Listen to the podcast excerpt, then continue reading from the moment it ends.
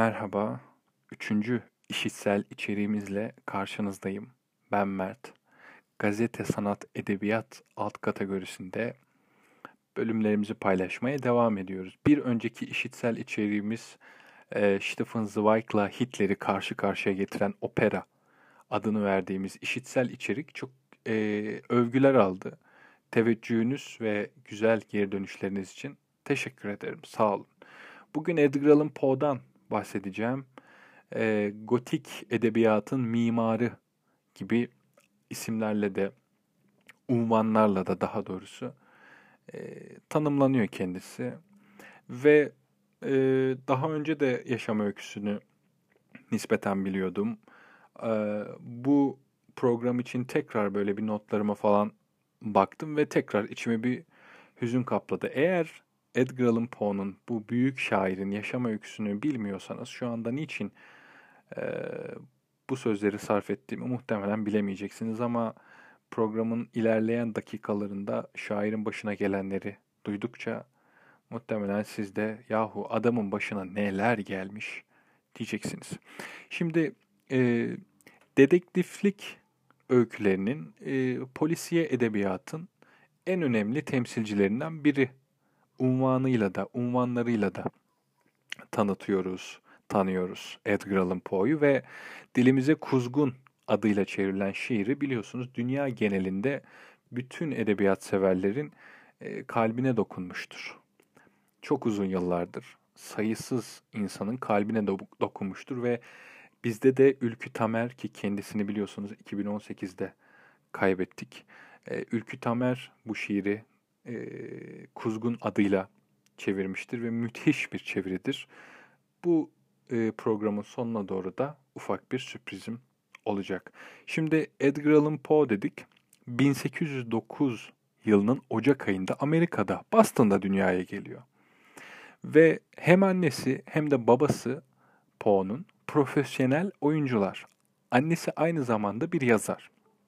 Ama Poe dünyaya gelir gelmez açıkçası aksilikler sökün etmeye başlıyor. Niçin diyeceksiniz? Çünkü yani e, Poe henüz bir yaşına yakınken şairin babası evi terk ediyor ve e, Poe'nun annesi de bin sekiz yüz on birde hayatını kaybediyor. Şimdi tarihleri unutmayalım. bin sekiz yüz dokuzda doğdu. Henüz e, belki emekle, belki emekleme döneminde falan bir çocuk Edgar Allan Poe ve iki sene sonra annesini kaybediyor. Doğduktan iki sene sonra, doğduktan bir sene sonra falan babası evi terk ediyor derken adeta gözünü açar açmaz hem öksüz hem yetim kalıyor. Bu ailede üç çocuk var.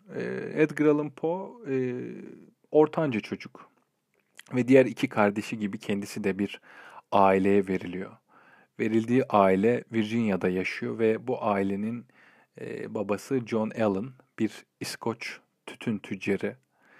Ee, John Allan e, eşiyle beraber, eşinin adını bulamadım. O yüzden John Allan ve eşi diyorum. Lütfen e, eril bir üslupta e, böyle cümleler kurduğumu düşünmeyiniz efendim. Ee, Virginia'daki İskoç bir tütün tüccarı olan John Allan ve eşi tarafından büyütülüyor Edgar Allan Poe. Onların himayesi altına alınıyor. Ama ufak bir ayrıntı, Allan ailesi Poe'yu kendi himayesi altına alsa da resmi bir evlat olarak kabul etmiyor. Yani resmiyette Poe, Allan ailesinin bir üyesi değil. Ee, ebeveynlerini, yüzlerini dahi hatırlayamayacak kadar erken kaybeden Poe, e, dolayısıyla tam olarak bir ailenin içine giremiyor aslında ve kendisini resmi olarak da kabul etmiyor Allan ailesi. Dolayısıyla ne tam bir ailenin içindedir ne de tamamen başıboş kalır aslında. Ee, bin sekiz yüz on beşte yani e, ne oluyor? altı yedi yaşlarında oluyor. E, Londra'ya yerleşiyor Allan ailesi. Ertesi yılda e, Edgar Allan Poe'yu Chelsea'de bir yatılı okula gönderiyorlar. Ve bir aile veya koruyucudan uzakta, yatılı bir okulda bir başına kalan Poe, bin sekiz yüz on sekizde bir başka yatılı okula yazılıyor. Şimdi e, Poe'yu himayesi altına alan Allan ailesinin Londra'ya gittiğini ve Poe'yu da Chelsea'de bir yatılı okula gönderdiğini söylemiştik. Bu Allan ailesi bin sekiz yüz yirmide e, Virginia'ya dönüyor. Virginia Amerika'da bir sahil eyaleti bu arada. Bunu da söylemek istedim. Bir sebebi yok. Ve e, Allan ailesi Poe'yu da bu sefer yanına alıyor ve şair eğitimini burada sürdürüyor. E, Poe bin sekiz yüz yirmilerin ortasında Virginia Üniversitesi'nde eğitim almaya başlıyor. Al, e, eğitim aldığı bölüm klasik ve modern diller bölümü ve burada Latince üzerine de e, eğitim alıyor kendisi. Ve e, kendini kumara kaptırmaya başlıyor Poe yavaş yavaş. Ve bir tür yapay ailesi olan bu Allan ailesinin kapısını çalıyor. Kendi borçlarını, onların ödemesini istiyor. Fakat John Allan e, bunu kabul etmiyor yani. Ve e, bin sekiz yüz yirmi altı yılının Aralık ayında okuldan ayrılıyor Edgar Allan Poe. Ve e, John Allan'la yaşadığı sorunlar nedeniyle de ertesi sene Boston'a yerleşiyor. Boston doğduğu, doğduğu yer biliyorsunuz. Bir aileden mahrum, hani nasıl diyelim ya, yani adeta her yerden birazdan gidecekmiş gibi, hani sürekli birine veda ediyormuş gibi bir hayatı var. Bu program ilerledikçe daha da anlayacaksınız. Poe bin sekiz yüz yirmi yedide, yani on sekiz yaşında aşağı yukarı ilk eserini, ilk şiir kitabını yayımlıyor. Timur Lane and Other Poems, Timur Lenk ve diğer şiirler olarak çevirebiliriz. Zaten Timur Lane ismi e, batıda Timur Lane olarak biliniyor. E, burada hani Timur Lane dediğimizde gerçekten o hani Türk Fatihi denir ya, Timur. E, şiirde e, o var. Yani e, bildiğimiz kadarıyla o var. Niçin bildiğimiz kadarıyla de, e, diyorum, onu da söyleyeceğim. E, şöyle ki e, bu şiir kitabında bir anlatıcı, yani Timur o anlatıcı, E, memleketine dönüyor. Memleketine döndüğünde o çocukluk aşkını bulamıyor ve bu nedenle bir e, hüsran yaşıyor. Yani şiirde anlatıcı e, bunu anlatıyor okuyucuya. Ve dikkat ederseniz e, Poe, Allan ailesiyle arası bozulduğu için Boston'a dönmüştü. Yani doğduğu yere. Bu e, Tamerlane and Other Poems şiir kitabında da e, anlatıcı memleketine dönüyor ve orada çocukluk aşkını artık bulamıyor. Çocukluk aşkının öldüğünü öğreniyor ve bu nedenle bir hüsran yaşıyor. bin sekiz yüz yirmi yedide dolayısıyla yayımlanıyor. Şimdi e, az bulunan, yani şu anda hani böyle her, her, e, herhangi bir yerde bulunabilecek bir şiir kitabı değil bu. E, benim e, edindiğim bilgilere göre iki bin dokuz yılında bir müzayedede satılıyor. on iki on üç kopyası var şu anda ve bin sekiz yüz yirmi yedide bu kitap basıldığında kırk ya da elli kopya basılmış ve anonim. Şairin adı yazmıyor kitapta o zaman. Bugün günümüz dünyasında ise yani bir düzine kopyası var ve e, bu iki bin dokuzdaki söz konusu müzayedede e, altı yüz altmış bin dolar civarında satılıyor bu kitap. Onu da söylemekte fayda var. Yani şu anda bulunabilecek bir kitap değil. Ee, aynı yıl yine bin sekiz yüz yirmi yedide e, orduya yazılıyor Edgar Allan Poe ve ertesi yıl sekiz yüz yirmi sekizde başçavuşluğa kadar yükseliyor ve adeta hayatını tanzim etmeye çalışıyor gibi aslında. Ee, bir yandan Allan ailesiyle de ve daha çok da ailenin babası e, John Allan'la da buzları çözülüyor diyebiliriz ve e, bin sekiz yüz yirmi dokuzda da, yani yirmi yaşındayken de ikinci şiir kitabını çıkarıyor Edgar Allan Poe. Al Aaraaf, Tamerlane and Minor Poems. Ee, buradaki e, Al Aaraaf, e, Kur'an-ı Kerim'de Araf suresi vardır. Ve o surenin içerisindeki iki ayette e, El Aaraaf sözcüğü geçer. Dolayısıyla e, bu sure adını da oradan alır. Poe, Poe'nun e, bu şiir kitabında e, dolayısıyla bu İslam inancındaki Araf'tan etkilendiği düşünülüyor. İslam inancında Araf, bildiğiniz gibi cennet ile cehennem arasında bir yer olarak biliniyor arkadaşlar. E, Harp okuluna atanmayı başarıyor bu arada. Ordudaydı dedik ya Poe. Harp okuluna atanıyor ama hayatından pek memnun değil. Çünkü e, emirlere riayet ettiği söylenemez Edgar Allan Poe'nun. Başına buyruk bir tip. Dolayısıyla bin sekiz yüz otuz birde askeri mahkemeye çıkarılıp ordudan e, uzaklaştırılıyor. Bir nevi atılıyor aslında ve burada dikiş tutturamıyor özetle. E, Baltimore'daki halası ve kuzeninin yanına taşınıyor Edgar Allan Poe. E, ama aksilikler yani bitmiyor Poe'nun hayatında ve bu sefer bin sekiz yüz otuz birde kardeşlerinden birini maalesef kaybediyor. Artık Poe e, kendini tamamen yazmaya vermiş bir edebiyatçı. bin sekiz yüz otuz ikide mesela bir yarışmaya beş hikayesini yolluyor.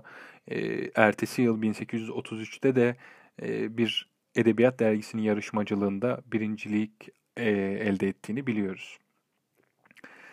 E, bu arada işte kendi yani öz ailesini kaybettikten sonra e, kendisini himaye altına alan Allan ailesinin babası John Allan bin sekiz yüz otuz dörtte ölüyor.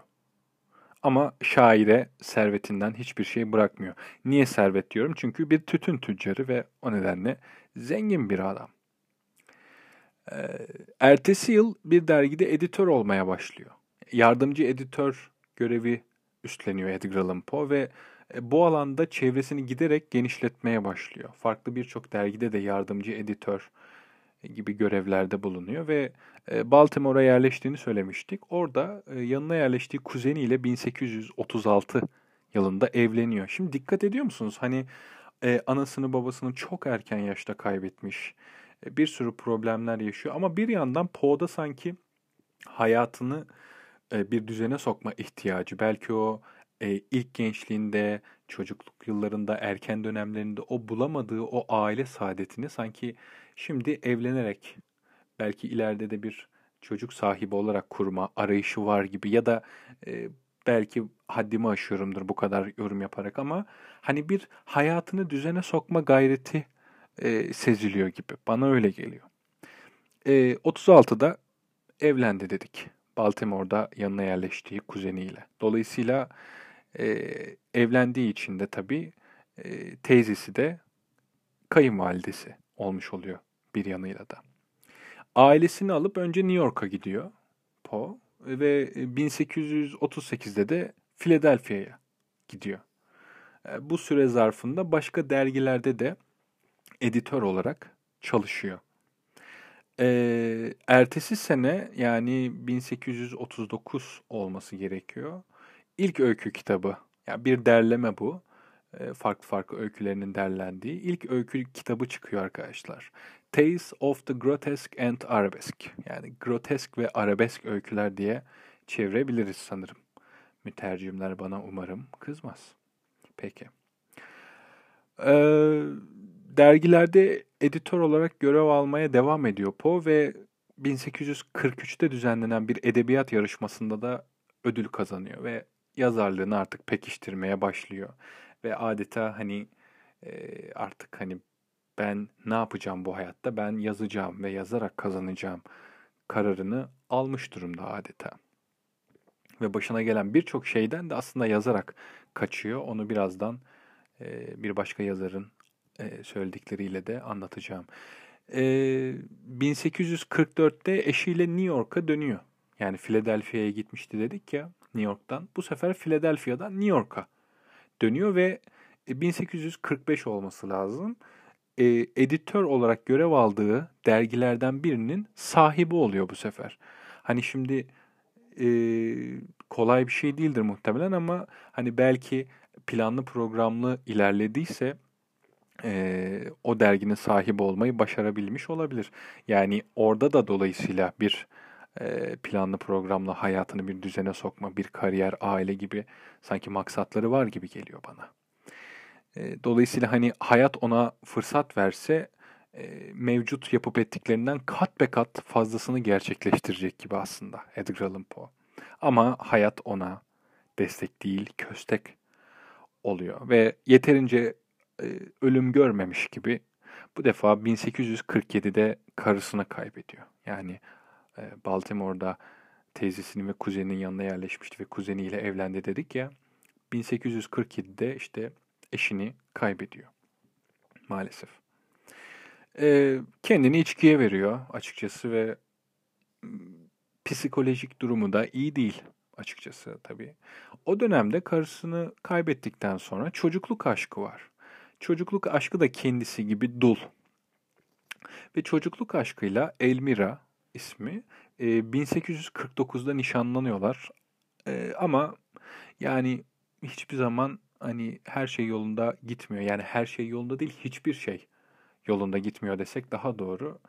E, dolayısıyla e, karısını da, yani evlendiği bu ikinci eşini de e, kaybediyor ne yazık ki. Artık Poe kendini iyice içkiye veriyor bu sefer. Ve hmm, bin sekiz yüz kırk dokuz'da, sebebi bugün de pek bilinmiyor, gizemli bir şekilde diyebiliriz, yaşamını yitiriyor Edgar Allan Poe. Ve e, Baltimore'da, yani teyzesi ve kuzeninin yanına yerleşmişti ya, orada e, bir mezarlığa isimsiz olarak defnediliyor Edgar Allan Poe. Şu anda tabii ki orada isim soyisim falan yazıyor ama yani işte doğum tarihi, ölüm tarihi de yazıyor. E, ama başta isimsiz olarak defnediliyor. E, bu mezarlıkla ilgili çok gizemli ya da ilgi çekici diyelim bir öykü vardır. bin dokuz yüz kırk dokuz'dan iki bin dokuz'a kadar Edgar Allan Poe'nun mezarını gizemli bir ziyaretçi ziyaret ediyor. Ne zaman ziyaret ediyor? E, Edgar Allan Poe'nun doğum yıl dönümlerinde. Her yıl bir kere yani. Ve Edgar Allan Poe burada e, eşi ve teyzesiyle beraber yatıyor bu mezarda bu arada. Onu da söyleyelim. Dolayısıyla bu bin dokuz yüz kırk dokuz'dan iki bin dokuz'a kadar Edgar Allan Poe'nun mezarını ziyaret eden bu gizemli ziyaretçi bu sırada her seferinde mezara üç gül ve bir şişe Fransız konyağı bırakıyormuş. Bu geleneği işte çok uzun yıllar sürdürmüş, onu da söyleyelim. E, Poe'nun ilk e, yani dünya çapında e, ilk dedektiflik öyküsü olarak da kabul edilen, biliyorsunuz, Morg Sokak Cinayeti eseri vardır bu arada. E, sonra e, nasıl diyelim, hani bunca yaşadığı şeye rağmen e, Poe hırsını, bir şeyleri yakıp yıkma isteğini adeta nasıl dizginler? Yazarak.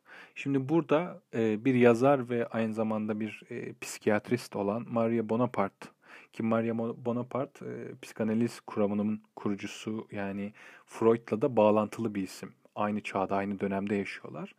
E, Maria Bonaparte Poe hakkında şunları söylüyor. Diyor ki e, garip, dengesiz ve saplantılarla dolu yapısının kendini cinayete ya da deliliğe sürüklemesini önlemek için Poe'nun elinin altında bir başka zehir vardı. Herkesin aynı rahatlıkla kullanamayacağı bir zehir. Güzel ve özenli yazısıyla arada bir derin üzüntüsünden ayrılmasını sağlayan, ürkünç, kasvetli ama avutucu imgeleri kağıda döktüğü mürekkepten söz ediyorum. Evet. Demin az yukarıda hani bütün bu yaşadıklarından yazarak kurtuluyor, birazdan da bir alıntıyla söyleyeceğim dediğim buydu.